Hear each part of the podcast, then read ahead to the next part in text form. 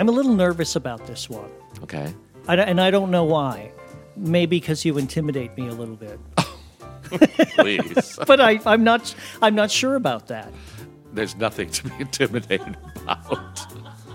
Another year older, and what do you get? Well, hopefully wiser. This is uh, Gary Zabinski with the 54th edition of Booth One, celebrating the art of lively conversation. Roscoe and I have both recently celebrated our birthdays again, and I had dinner with Roscoe on his birthday, and he's looking remarkably well. He's in good spirits and anxious to get back to his old chair opposite me in the booth. Alas, today is not the day of that triumphant return, but we are hoping for soon. Well, meanwhile, we'll continue to probe the cultural landscape and the arts in search of timely and provocative topics and items of interest, and I'll continue to do so with a little help from my friends, my listeners, and a stable of scintillating guests. Speaking of which, my special co host today is my old friend, raconteur and man about town. I hope you don't mind those adjectives. Mr. Frank Tourangeau. Hi, Frank. Welcome to the show. Hi, glad to be here. Let's tell our listeners a little bit about you and your background in the arts and why you are the perfect Booth One co host. Uh, give us your CV, if you will. Well, I recently taught at College of DuPage. I taught there for about 20 years and then I retired. And I still taught there part time for a little while. I taught theater, I taught film, taught speech. I would take groups to New York to see Broadway shows. I did that every year from 1991 to 2014. Before that, I taught at Fenton High School in Bensenville, where I directed plays and uh, coached the speech team. And one year, we won the state championship in both speech and drama.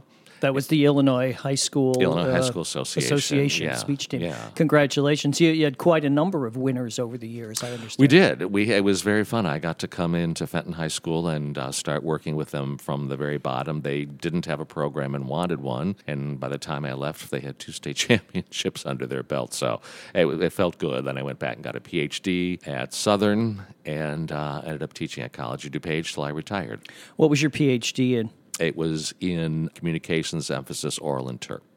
Wow. I, I didn't know you could PhD in that. You can. Southern and Northwestern have the two main Southern programs. Illinois Southern University. Illinois University. Go Yeah. Salukis. Uh, the, yes, yes, Salukis, right. What was your thesis about? My thesis was on right brain, left brain, not thesis, dissertation. Dissertation. Um, was Uh, on I, I stand corrected. right. It was on right brain, left brain theory and how that relates to performance.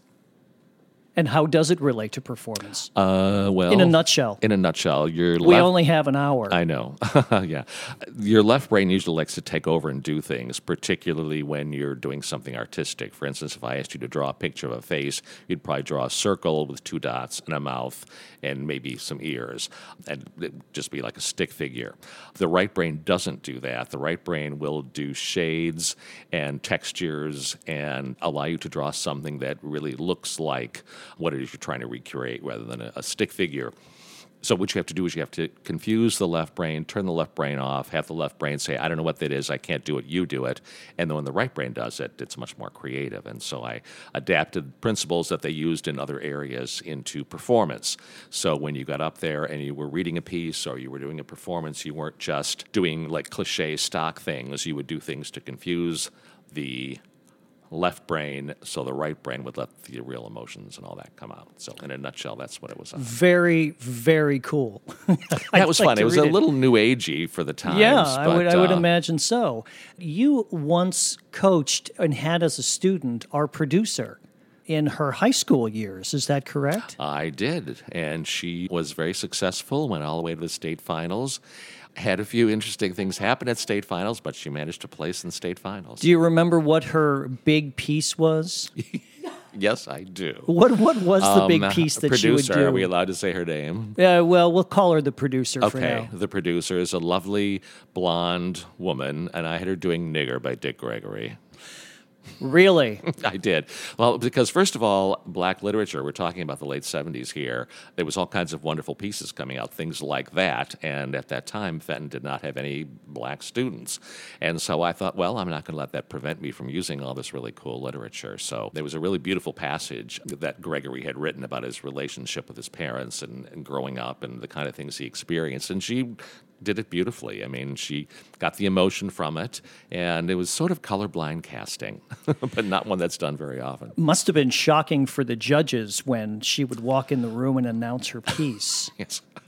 I made her I'm go. sure they sat up at attention right away. Yeah, Let she did a beautiful job. So Yeah. yes, so she was one of my students, as was her sister. Her sister also was very, both very talented, wonderful family. Well, let, let's uh, tell everybody about the spelling of your name as well so that they can look you up on Google and hunt you down on Facebook great. after this. It's Tourangeau, T O U R A N G E A U. Correct. Did I get that right? You did. French. Uh, French Canadian, yeah. French Canadian. hmm Uh, because the name means people who come from Tours or the Touraine area of France, and so it was like Bostonian or New Yorker or you know a name kind of like that, where it designated the people who came from that area. And I believe my ancestors came from France to Quebec area in like the 1600s or so. So you're a you're a teacher, an educator, a speech coach, director. By all accounts, from people I've spoken to, you were a very inspirational teacher. Um, you have a lot of students who speak very highly of you, and you took your students to New York on trips. And then I would take, yes. Um, although it was interesting, those were summer trips. And we'd go to New York, and I expected mostly 19 year olds, but I didn't. I mostly had adults, 30s, 40s, 50s. I even had an 80 year old woman. So it was really kind of fun to go with adults to New York rather than having to, I didn't have to watch, you know, bed check, and I didn't have to look out and make sure they weren't getting into trouble. If you're, you know, 56 years old and you want to go stay out all night and drink, enjoy yourself. have you been to New York recently? Yeah, I was there last 4th of July. Oh, so you have not been there recently enough to see, this year. for instance, Sally Field in the Glass Menagerie. Well, it opened like yesterday, so no. It did open yesterday, and it had a kind of reviews all over the map a Yeah. little bit. It's a revisionist version of the Glass Menagerie, Yeah, the directed by saying- Sam Gold. Yeah, the shocking revival of I read that as a headline of Glass Menagerie. So Ben Brantley was not a fan in the New York Times. Chris Jones in the Chicago Tribune, however, said something to the effect of Now, most people are not going to like this production, but you should give it a chance. The New York Daily News, I, I'm just going to read just a little bit of that. Revisionist reboots of modern classics can open your eyes, it said, or make them glaze over. Uh, Broadway's stark, stripped back new take on the Glass Menagerie starring Sally Field lands, alas, in the latter category. the glaze over part. Tennessee Williams' uh, 1945 masterwork has never emerged smaller, flatter, or less poignant. I think that that's uh, uh, pretty direct. On paper, it's an intriguing idea. In practice, it makes for a disjointed glass menagerie that is empty of emotion and impact. Sally did fairly well. She fares best in most of the notices and, and holds her own in what's called a low key, mostly drawl free performance. you know, Amanda For can get kind of yeah. drawly, um, yeah. especially as the play moves on. Joe Mantello as the son, Tom, uh, is a too ticky by half, the Daily News said. Finn Wittrock, who's the gentleman caller, is one note eager beavery. Okay, I don't think I've ever heard that before. And Madison Ferris, who who plays uh, Laura, and who actually has muscular dystrophy. She the really, she does. really Wow. is disabled and does spend her life in a wheelchair. And in this part, spends most of the evening in the wheelchair. Uh, she uses a wheelchair off stage and is a newcomer whose lack of experience shows. Unfortunately, uh, Jim and Laura, Jim being the gentleman caller, Jim and Laura's doomed encounter always stirs up feelings, but not here. Hmm. I'm a little surprised. I thought that this show would do a little bit better, and I thought Sally Field would get high acclaim. But then again, that's just me looking at it from the outside. right. I mean, Sally Field has always had kind of a childlike quality to her, which I think Amanda should have. So I think she should be able to to give actually a very nice Amanda. Although supposedly Amanda was very pretty as a young woman, she had all these gentlemen callers and all these jonquils and all that kind of stuff. And Sally Field is an attractive woman, so rather than Indeed. playing her as an old hag or something like that, I think that you know could work. Um, but I definitely would be curious to see it. I would hurry well, I, m- maybe not. I I, I, No, I, I think her her star power will draw people in. I did see her on Broadway a couple of years ago in Sylvia uh, the Goat, or Who is Sylvia? The Albee Yeah, play. the Albee play. Uh, she replaced Mercedes Ruehl. I happened to see the show twice. I saw Mercedes Ruehl in it, and then I saw Sally Field in it. They were both very different, but both very good. I like her. I'm a big fan. I'd love to see this show. yeah. Hey, we need to recap our 89th Academy Awards um, winners. Well, a couple of episodes ago, That was a uh, show. I had Paul Stroili on. And uh, I also got Roscoe's picks, and we sort of went through a list and did uh, nine of the major categories, and we each picked who we thought, of course. Uh-huh. uh and and I need to do a recap on those, Frank. How did you do at the Oscar? Did you have a party? Do you do like a voting? We used to or- have a party. The problem with the party is when you're hosting, you have to do all kinds of hosting duties. And so rather than sitting and watching the show, you're getting people more napkins or you're putting out more chips or you're you're constantly working it. So we stopped doing that maybe 5 or 6 years ago. It was fun and people would vote on what they thought was going to win, and we would have winners and losers. And the last year we did it was very high tech, whereas we could enter everything in a computer, and then it showed up on a screen with a pie chart in terms of how many people picked this person. Wow. So it got, but you know, it was so much work, and I like watching this show. So now we just stay home and watch the show and enjoy it that way. if you're going to get that high tech, hire a staff, hire hire a catering staff. That was the next thing. But even then, the caterer is like, "Where did you put this? Where do you have?" I mean, it's just you've hosted parties, I'm sure. Yes, yes. Just having all these people, you know, the bathroom without a toilet, pa- you know, just stupid stuff. That yeah, we've gotten to the point where we prefer just to sort of watch them on our own Yeah. because you, Yeah. then you don't have to shush people up and you get to actually see the whole ceremony. Mm-hmm. Uh, I went to a party couple of years ago at a bar and I wound up sitting all by myself at the end of the bar right in front of the TV Oh, and I did not socialize whatsoever and I and I feel bad about that but I got to watch the show. Yeah. Let me run through our picks and our winners and losers. We had uh, nine categories that we voted in. I will say that I won uh, with six correct. Congratulations. Roscoe uh, had four correct. My friend Paul had only three correct winners. None of us picked Best Picture, although I, I, maybe I should give Paul Stroili half a point for picking La La Land. So he did have it for a few moments. He had it. He had it for a few moments, and I'm sure he was thrilled about that. We both picked uh, Damien Chazelle in La La Land. Uh, Roscoe had Barry Jenkins in for Moonlight.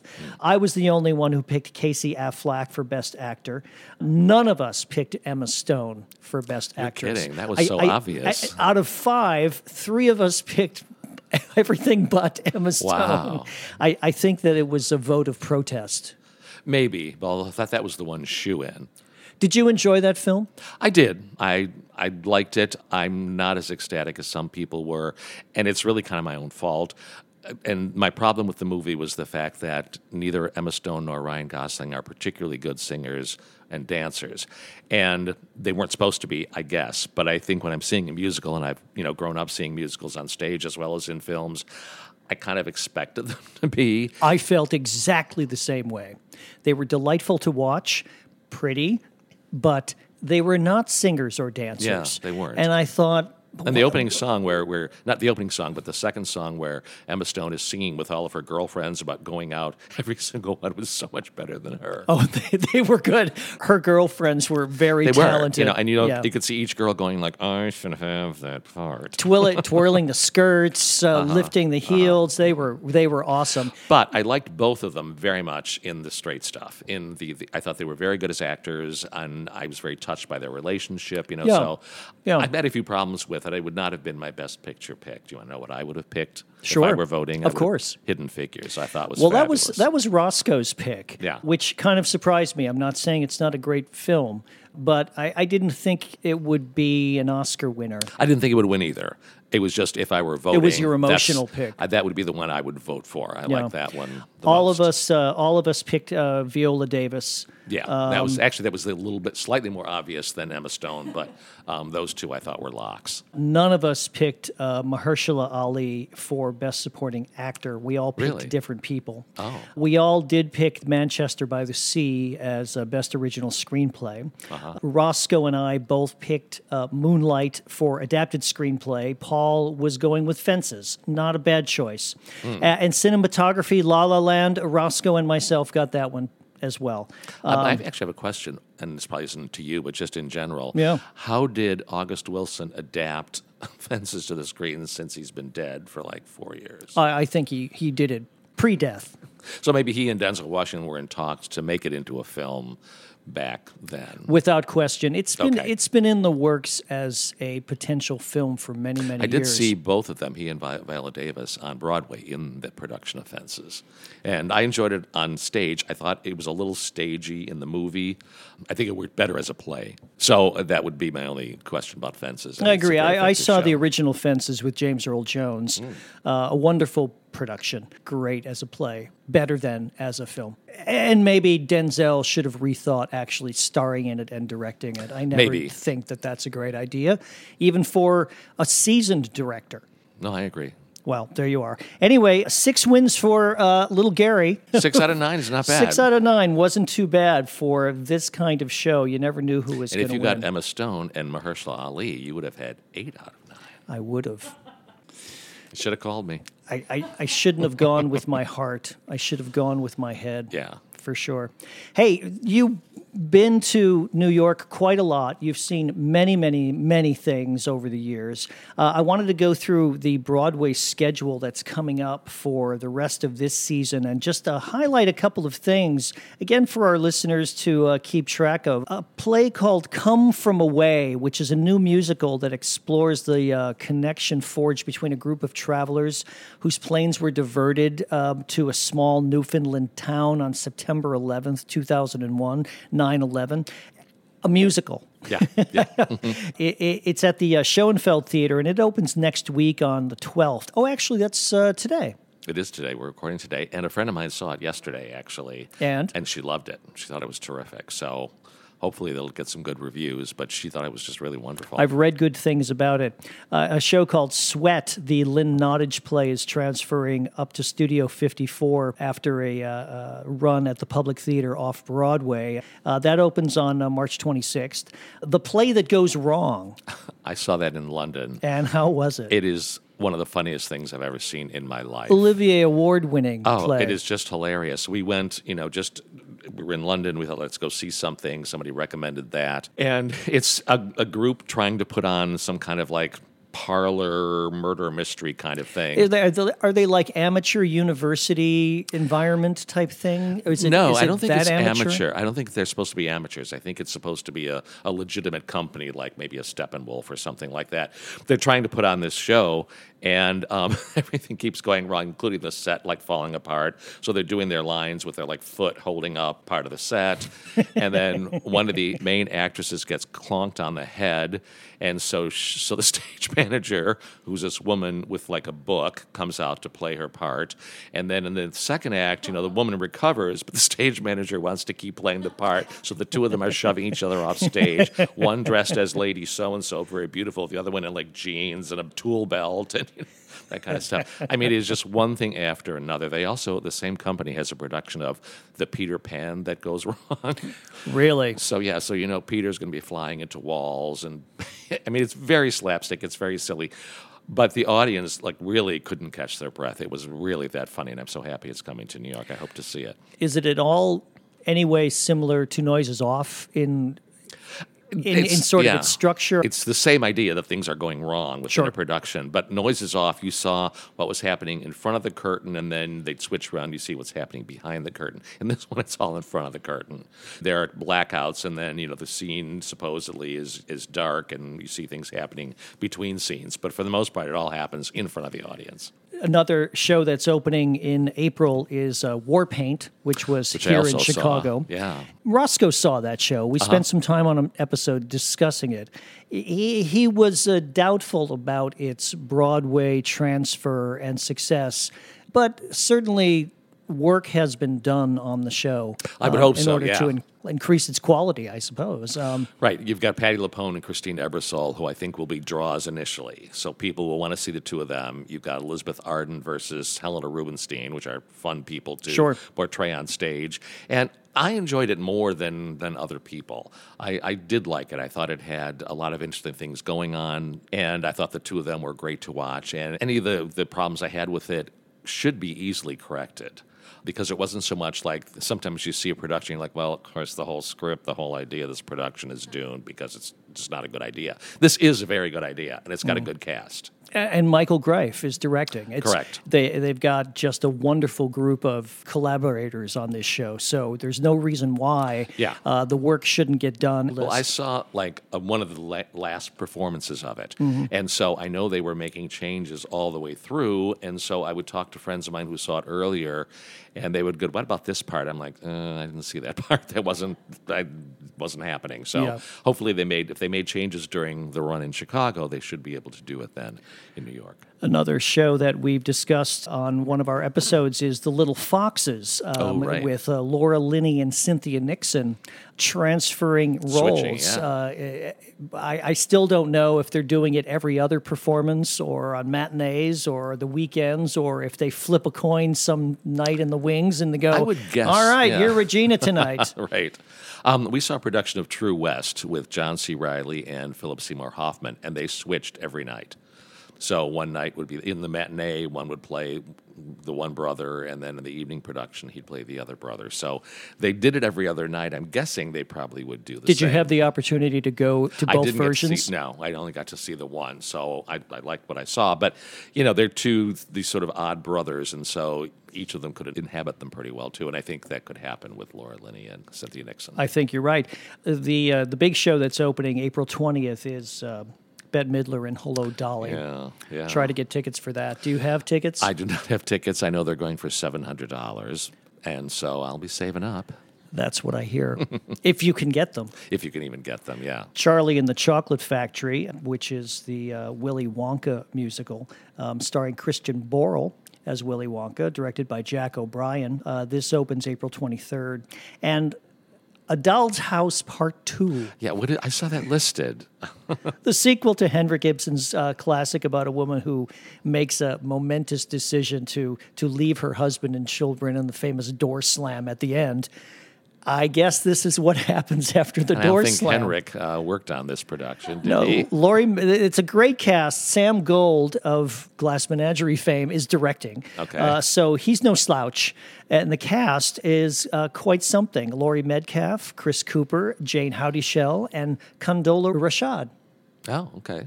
It has all of the elements to be something interesting. Who wrote it? Uh, it's by uh, Lucas Hnath, Okay, I don't know. who wrote H N A T H, and I believe it's pronounced Nath. Also, want to talk about some things that are scheduled for the 17 18 season. Now, this is Okay. for, of course, Yeah. after the summer. The Prince of Broadway, which has been trying to get to Broadway for a dozen years. This is a musical review featuring highlights from the career of Harold Prince. Oh. Uh, and he's producing it, and uh, he is co directing it with Susan Stroman. Oh, This could be uh, a very interesting show, very much like Jerome Robbins Broadway. I think it was Jerome. Robbins Yeah. Broadway. Yeah. Uh, very much like that, I think. Music by uh, people like Stephen Sondheim and Kander and Ebb, Strouse and Adams, Bock and Harnick, Andrew Lloyd Webber, of course, uh, Jason Robert Brown, many, many, many others. That is slated uh, for previews in August, which is an odd time to open a show. Yeah, really. And to uh, open at the end of August. M. Butterfly is being revived. Julie Taymor is directing with Clive Owen in the lead role. Uh, That uh, previews in the fall. Something called The Minutes. Now, that's Tracy Letts' new play. Uh, that's going to debut here at Steppenwolf this November and December, and then they've already announced that it's transferring to Broadway. So we can catch it before it goes. We can catch it before it goes. Anna Mm-hmm. Shapiro is directing. Scott Rudin is producing that. Uh, of course, Frozen, the musical, uh, will be coming to uh, Broadway in the spring of 2018. Michael Grandage is directing that. They're going to make a fortune. Oh, yeah. Oh, yeah. Do, do they need? do they need to make more money? Can can I can I just have a, a couple of points in that show? I wanted to mention a couple of things that are in the works. We won't waste a lot of time on these, but I always find stuff that's sitting out there being workshopped or talked about. A lot of movie adapted shows uh, are are in the works. Um, Bull Durham, for instance. Oh my. Uh, Beetlejuice is another one that's been, Okay. been in working on for quite some time. Bombshell. Which uh, is the stage incarnation of that fictional Marilyn Monroe musical that uh, was being created at the center of the TV series Smash, Right. uh, which we loved season one of, and season two jumped the shark. And There many, was no season many, three. many many ways, and there was no season three. Uh, something called Chasing Rainbows, also uh, targeted opening for late 2017. This is a musical that traces the early life of Judy Garland, Oh. uh, from her small town birth to her starring role in the film classic The Wizard of Oz. Uh, unfortunately, it doesn't go all the way to the end of her life or to the point where they just moved her body from New York back to Hollywood. I don't know if you read about that. Yeah, Liza and the children, I guess, wanted to be closer Just to mo- recently? closer to mom. Yeah, absolutely, absolutely. Oh, No. Yeah, Hollywood Park Cemetery was where that happened. The Cher Show. I don't know if this has any interest for you either. Also a targeted opening. The musical that traces the career of pop star Cher. Wow. But Cher's no, wouldn't be in it, right? There'd be some Cher impersonator. One can only assume. And there are a lot of those, so it shouldn't be too hard to find one. Maybe she'll make a cameo late in Act Two or something like that. Uh, they've been doing some staged readings of of this production, proposed production.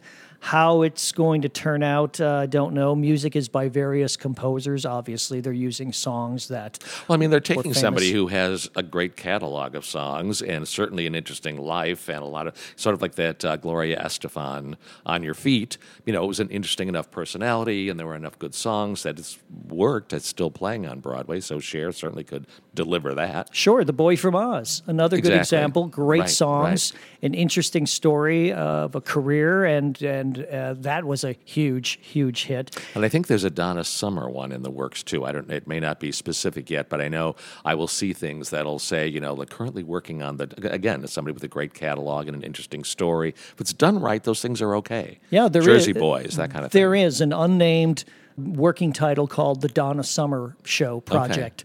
Devil Wears Prada, another uh, film and, As a and book. This is as a musical by Elton John, Oh my. a book by Paul Rudnick. Okay, that could work. uh, based on, of course, the 2003 novel and the 2006 film Mm-hmm. starring uh, Meryl Streep.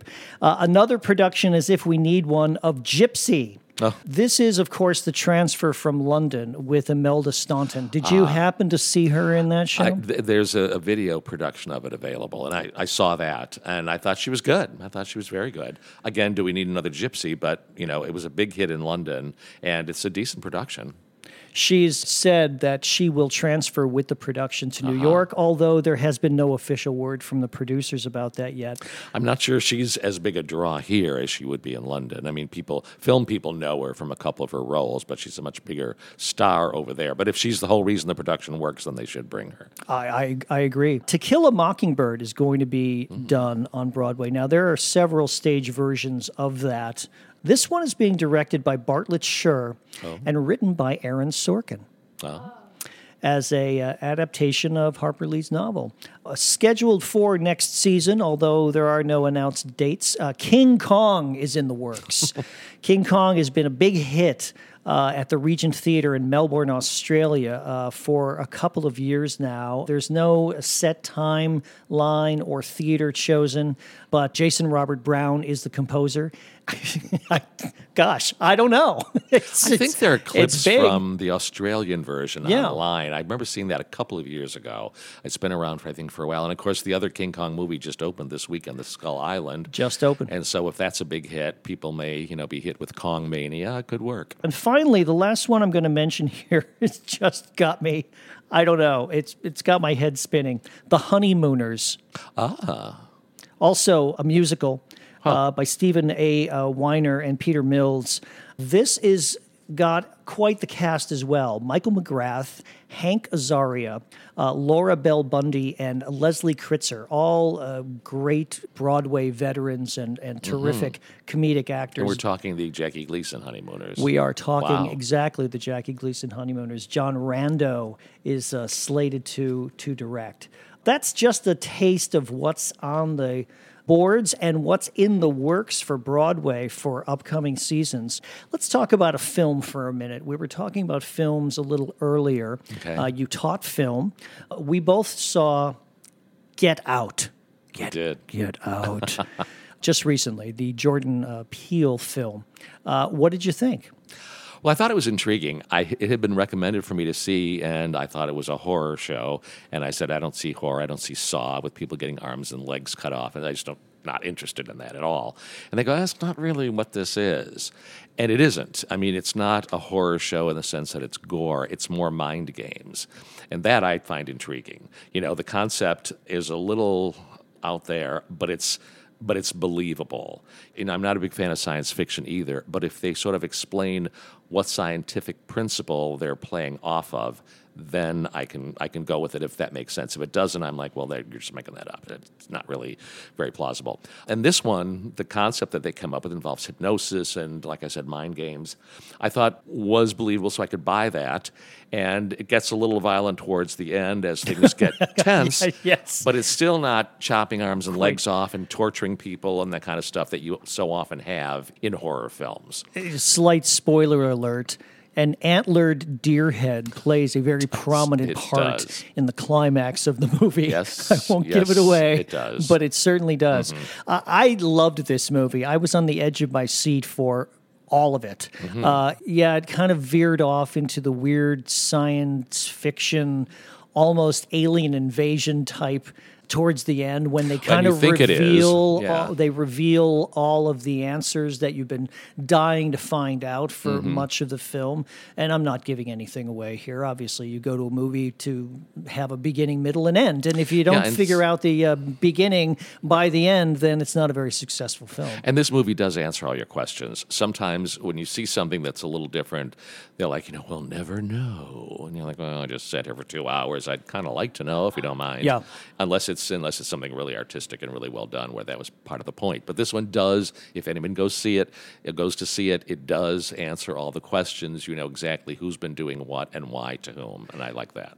I read a wonderful article in The Atlantic just a few days ago that talked about the idea of seeing and eyes in the movie. He's a mm-hmm. photographer. Our, mm-hmm. our lead character is a photographer. So he sees the world through a lens quite a lot. And even when he's looking at people without his camera, he looks at them in a photographer's way. One character, one major character, is actually has gone blind uh, in his old age, Right. and that's very, very telling. The scene between the young lead uh, uh, gentleman and this older man is really quite astonishing because it's different than any other scene that he has with almost all of those other people. He's very much at ease with this guy.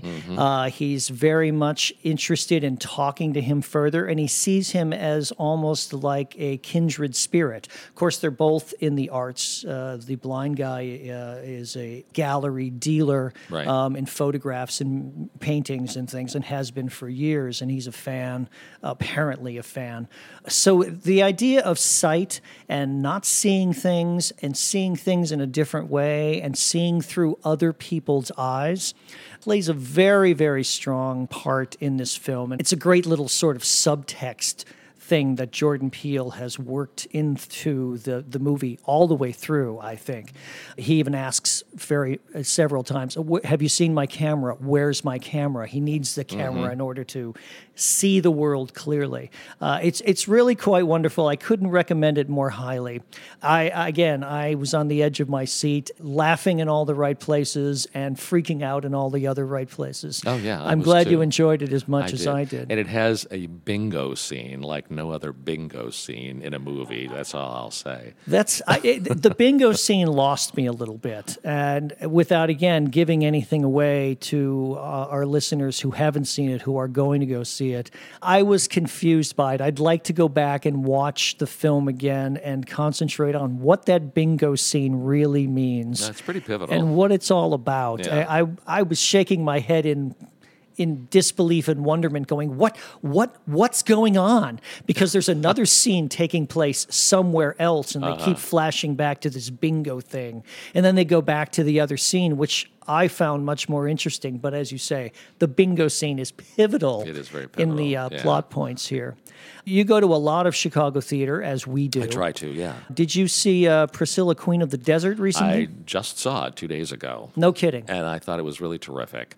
I had seen it in New York on Broadway, and it's a giant production, and so I was kind of curious how they were going to be able to pull this off in a little 90 seat theater, and they did it wonderfully because the focus was on the characters, was on the the actors, and there were production numbers, people dancing. It was a, a cast of probably 10, 12, 15.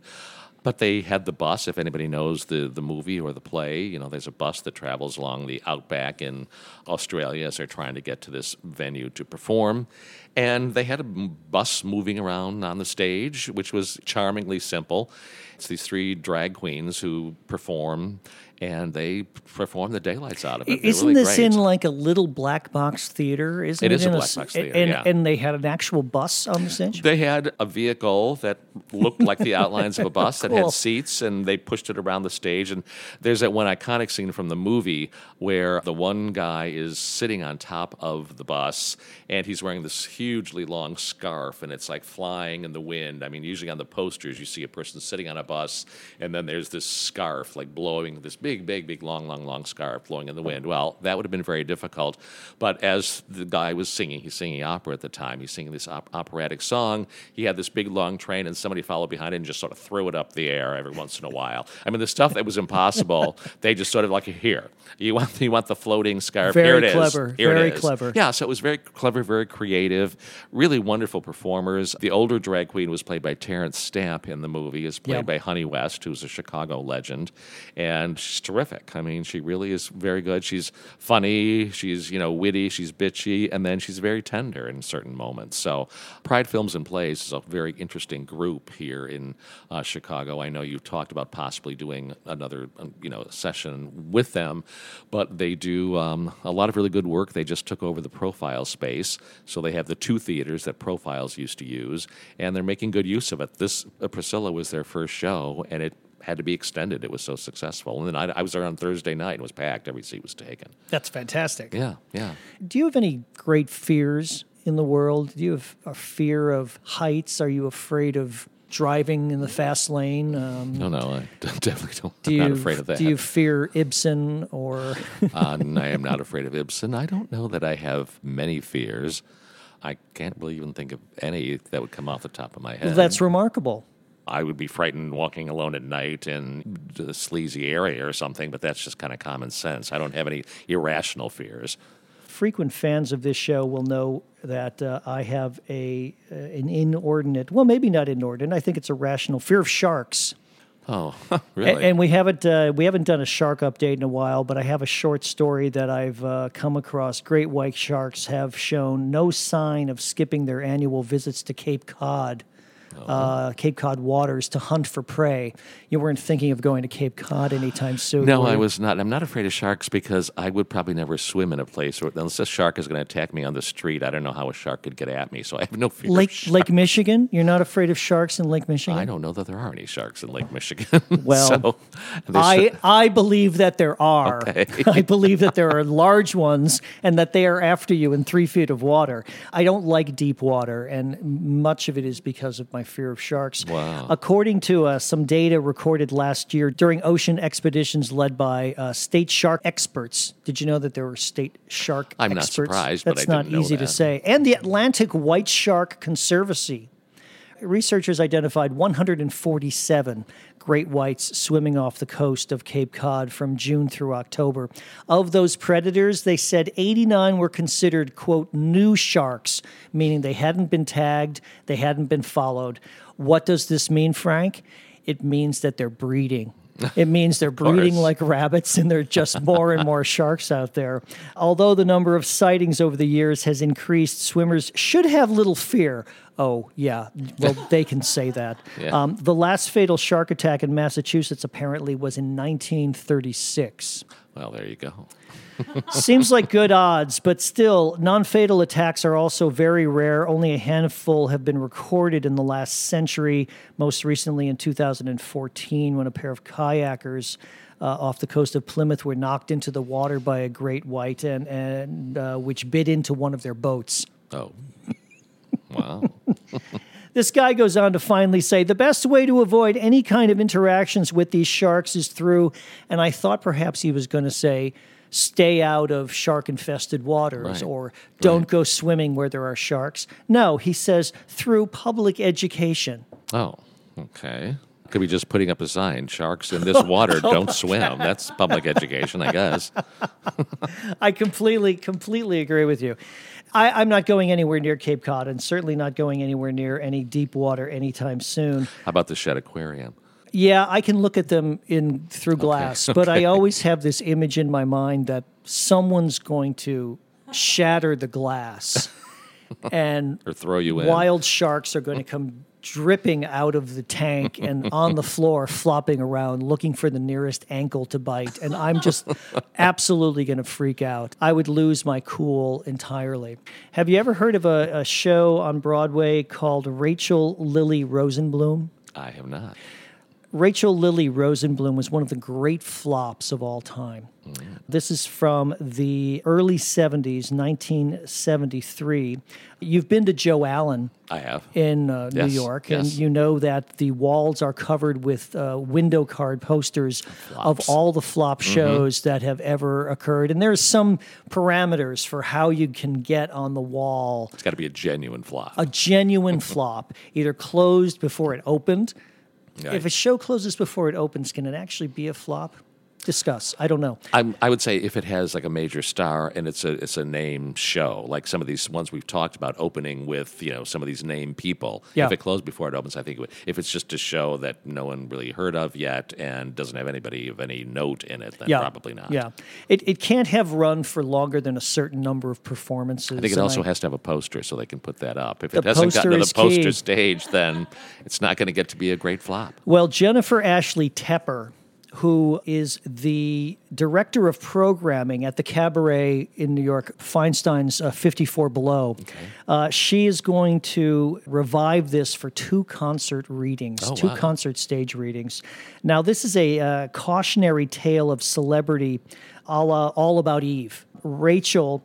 Uh, and it's spelled R A C H A E L. And she says, I have an extra A in my name. It's the A that Barbara dropped from hers. I don't- I so now you have some sense of what kind of audience they were trying to capture at that point. It's about a down on her luck young woman who works at the uh, Fulton Fish Market, and she moves to Hollywood where she leapfrogs from maid to gossip columnist to unlikely star. Uh, let's just say that all does not go well. Frank Rich in the New York Times remembered the final sold out performances as packed with theater A-listers in an atmosphere so heady you'd think you were at a Tony Awards gala, but uh, the show was irreparable. There was a photograph in the New York Times of this show uh, starring Ellen Greene of uh, Little Shop of Horrors fame. And the wall at Joe Allen with the poster on it. Notice what's next to the poster. Uh, Dr. Zhivago, And Legs Diamond. I did Legs Diamond. You did.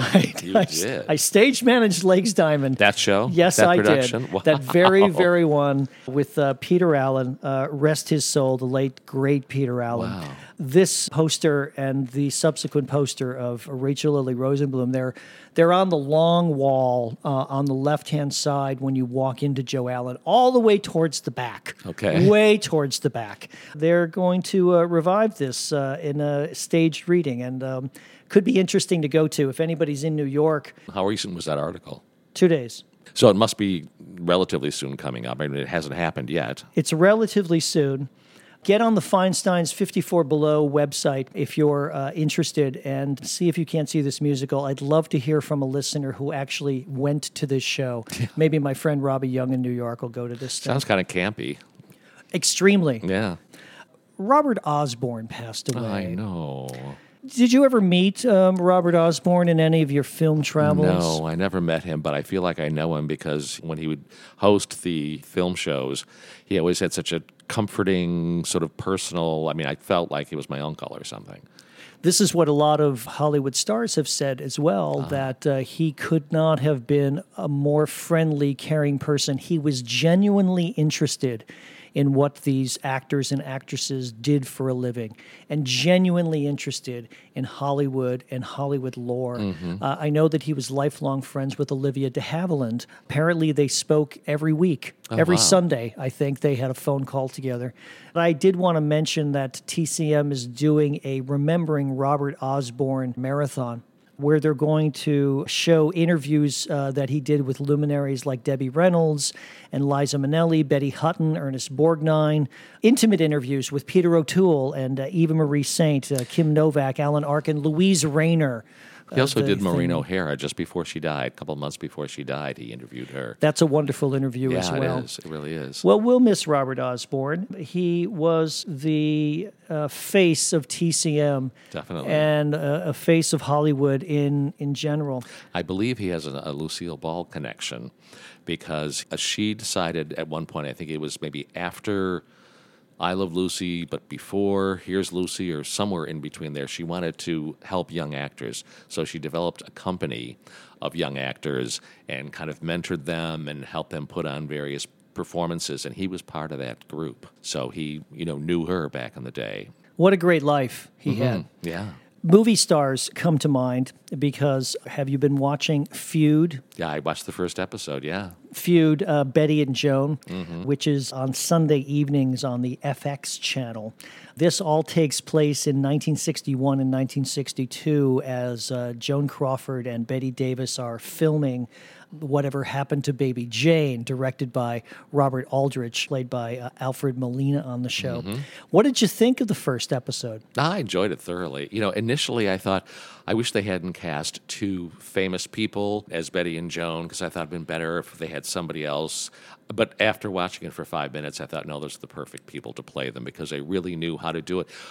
Go pretty high, but never over the top for both of them because both actresses were pretty over the top just in real life. But yet they keep the humanity in there. Joan Crawford actually is quite sensitively played.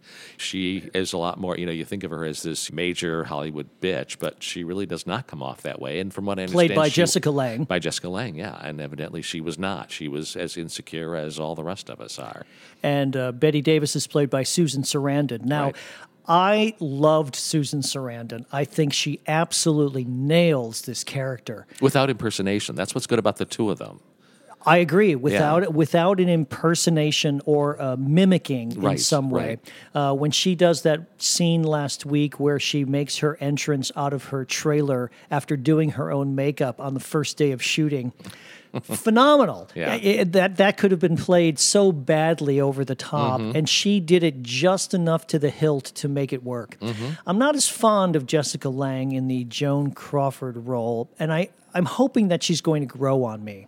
I do like Alfred Molina quite a lot, and Stanley Tucci as Jack Warner. I hope he reappears because he's, he's quite the character. Mm-hmm. Yeah. But as you say, they they do very well without becoming Caricatures. yeah. caricatures and doing impressions. Right, Uh, exactly. you know, it's so easy to do a Bette Davis. No, everybody's done it a million was, times. I was yeah. watching Who's Afraid of Virginia Woolf the other the other night in the beginning where she's just obsessed with Mm-hmm. who what movie is that from? What a dump. that goes on and on and on for several minutes in that film. It's a wonderful series. Uh, I think it's about eight weeks 10, but long, yeah, eight to eight. ten weeks long. But what's good about it, I think, and, it, and people have pointed this out, the fact that it shows how difficult it was for women of a certain age to get roles, and a lot of that is still true. Now, Meryl Streep helps, of course, she gets them all, but you know, Meryl Streep shows that one can find interesting material. Florence Foster Jenkins, I thought, was a very fun movie, interesting material for mature women. And um, back then, even though Bette Davis and Joan Crawford were huge, huge, huge stars, they were getting no offers. So Joan had to go and find something for herself. And at least according to the series, she finds Baby Jane and realizes that even though she's not the best of friends with Bette, with Bette, they can really make it work. And they did. I mean, it turns out to be a great picture. I, I love the fact that uh, Joan sends out her maid to buy every dime novel and every anything that's got a woman, Woman on, on the, the cover, cover. uh, and bring the books home. And she comes home with shopping bags full of them and boxes full of books. And Joan Crawford goes through all of these stories, and she finally lands on this one, uh, uh, "Whatever Happened to Baby Jane" book that no one ever heard of. No one knows who the author is. She buys the rights, and the the rest, I guess, as they say, is history. Is. We usually wrap up our podcasts, uh, Frank, with our Kiss of Death segment. Oh. This is uh, a tribute and a profile of someone who has passed away recently. I'm not going to do Robert Osborne because I just I don't feel worthy. I don't feel Yeah, like I, I don't feel I can do it justice. And there'll be plenty of tributes on TCM about him. But I'm going to talk a little bit about someone today named Stanley Bard. Have you ever gone past in your travels in New York the Chelsea Hotel on West 23rd Street? Oh, absolutely. Are you familiar with the Chelsea Hotel and its history? I its know it's history? got quite a history to it. Yeah. Well, Stanley Bard was the Robin Hood of innkeepers who nurtured talented writers and artists and tolerated assorted deadbeats as the manager and part owner of the Chelsea Hotel in Manhattan for more than 40 years. He passed away just a few days ago at the age of 82. And the Chelsea is a 12 story Victorian Gothic structure, as I mentioned, on West 23rd Street and is already a cultural landmark with a reputation as a bohemian sanctuary. Stanley Bard's father uh, purchased the building. Stanley began working there in 1957 as a plumber's assistant with a college degree. I don't know if that was uh, great preparation for being a hotelier or not. Ed Hamilton wrote a book about the Chelsea Hotel called Legends of the Chelsea Hotel Living with Artists and Outlaws in New York's Rebel Mecca. Apparently, Stanley never took credit for anything bad happening in his hotel. Uh, in fact, his positivism uh, bordered on pathological. There's a story, a famous story of a tenant seeing a swarm of policemen on the ninth floor at one point and assuming that Joe the junkie, who lived on the ninth floor as a permanent resident, had finally OD'd. Oh, well, Bard corrected them, said, no, no, no, no. The police officers are in fact guests here, and the junkie was vacationing abroad. The tenant, it seems, had been misled by the stretcher, the corpse, and the body bag. No, no, nothing to see here. Uh, Move on, move on. Um, uh, Milos Forman, the uh, filmmaker, uh, once uh, teasingly asked Bard on camera whether any guest had ever died at his hotel, and Bard cited only one. Alpheus Cole was a portrait painter uh, who lived to be 112 Oh, and lived there for decades. He neglected to mention, however, among others, Dylan Thomas, who drank himself to death and was rushed to a hospital emergency room uh, from the hotel in 1953. Uh, Nancy Spungen, the girlfriend of Sid Vicious of the Sex Pistols, who was stabbed to death in their room in 1978. Some of the guests who um, Stanley came to know personally. It's like a who's who of the New York art mm. world. Dylan Thomas, Arthur Miller, Bob Dylan, Arthur C. Clarke, Stanley Kubrick, Leonard Cohen, who wrote a song about the Chelsea Hotel called Chelsea Hotel Number Two. I guess he didn't have to go far for that title. Probably not. the artist Christo and Jeanne-Claude. Uh, Christo actually wrapped Jeanne-Claude, uh, his wife, there for a very famous photograph. Dee Dee uh, Ramone of the Ramones, uh, Joni Mitchell, Nico, who was part of the Andy Warhol posse. Dennis Hopper, Madonna lived there for a while, Robert Mapplethorpe, and the Warhol superstars Edie Sedgwick, Viva, Holly Woodlawn, and Candy Darling. wow. I may change my name to Candy Darling. I like it. I like it so much. Um, a stay at the uh, Chelsea Hotel had long been regarded as a rite of passage for almost everyone who was anyone in the world of art, music, literature, and the theater during 50 years of Stanley's brilliant tenure. The Chelsea, in fact, was where Jack Kerouac wrote On the Road. Arthur C. Clarke wrote 2001 A Space Odyssey in one of the rooms there. And William Burroughs wrote Naked Lunch. Also, Bob Dylan, hmm, not my uh, favorite songwriter, wrote Sad Eyed Lady of the Lowlands. He lived there for a while and wrote music in one of the rooms. Wow. Mr. Bard lent long term tenants money. and tolerated their overdue bills. Once, when a photographer owed back rent, Mr. Bard hired him as a bellman. Oh, that, that could Saw not be kinder. Yeah. He would see you, he would uh, know that you owed him two months' rent, and you would cry to him, and he would say, Don't worry, keep painting, keep painting, keep painting. I- fascinating gentleman. He's survived by thousands of people in the arts who have called the Chelsea Hotel their home for a night, a week, a month, a year, or for several decades in, in a few cases.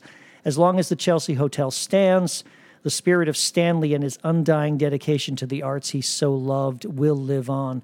I'll finish with this quote of Stanley's that he may have said best. Over the years, people here have created some really beautiful, meaningful things, and they just needed that little bit of help to be able to do it. This hotel has heart and soul, and it's not all about the bottom line. I have read recently that a consortium of investors have bought the hotel, and it may be due for demolition Oh, no. uh, and something else put up on the site.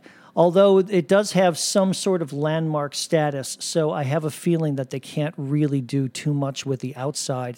But it will never be the same. What a fascinating man Stanley Bard was.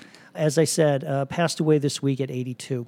wonder if he was still working there during all that time. He had sold the hotel and had retired to Florida. Oh, yeah. Okay. He had sold his interest in it, just got too old to do it. Yeah. Oh, that's a lot of work. And everybody lived there. Everybody who was anybody. yeah. Yeah. Uh, Stanley Bard. Frank, it's been a pleasure having you on the show. Oh, I've thoroughly enjoyed it. We uh, always love to have new voices and, well, new faces. I like to have a new face across from me every once in a while. Will you come back again and uh, join us another time? I sure would. Like us on Facebook, everyone. Follow us on Twitter. Email me at gary at booth one.com. Of course, I always love to hear your questions, feedback, comments. You know, even you, Frank, if you want to comment on this show, just write to me. I think you did fine. And just a reminder, you can help support Booth One's mission of presenting the best in lively conversation and engaging amazing guests by going to our donate button on the website. It's quick, it's easy, and it's fully tax deductible. And we would be so appreciative. The entire Booth One team would be grateful. For Booth One, this is Gary Zabinski along with my guest, Mr. Frank Tourangeau. Thanks again, Frank. Thank you. Thanks for having me. Saying keep listening and so long until next time.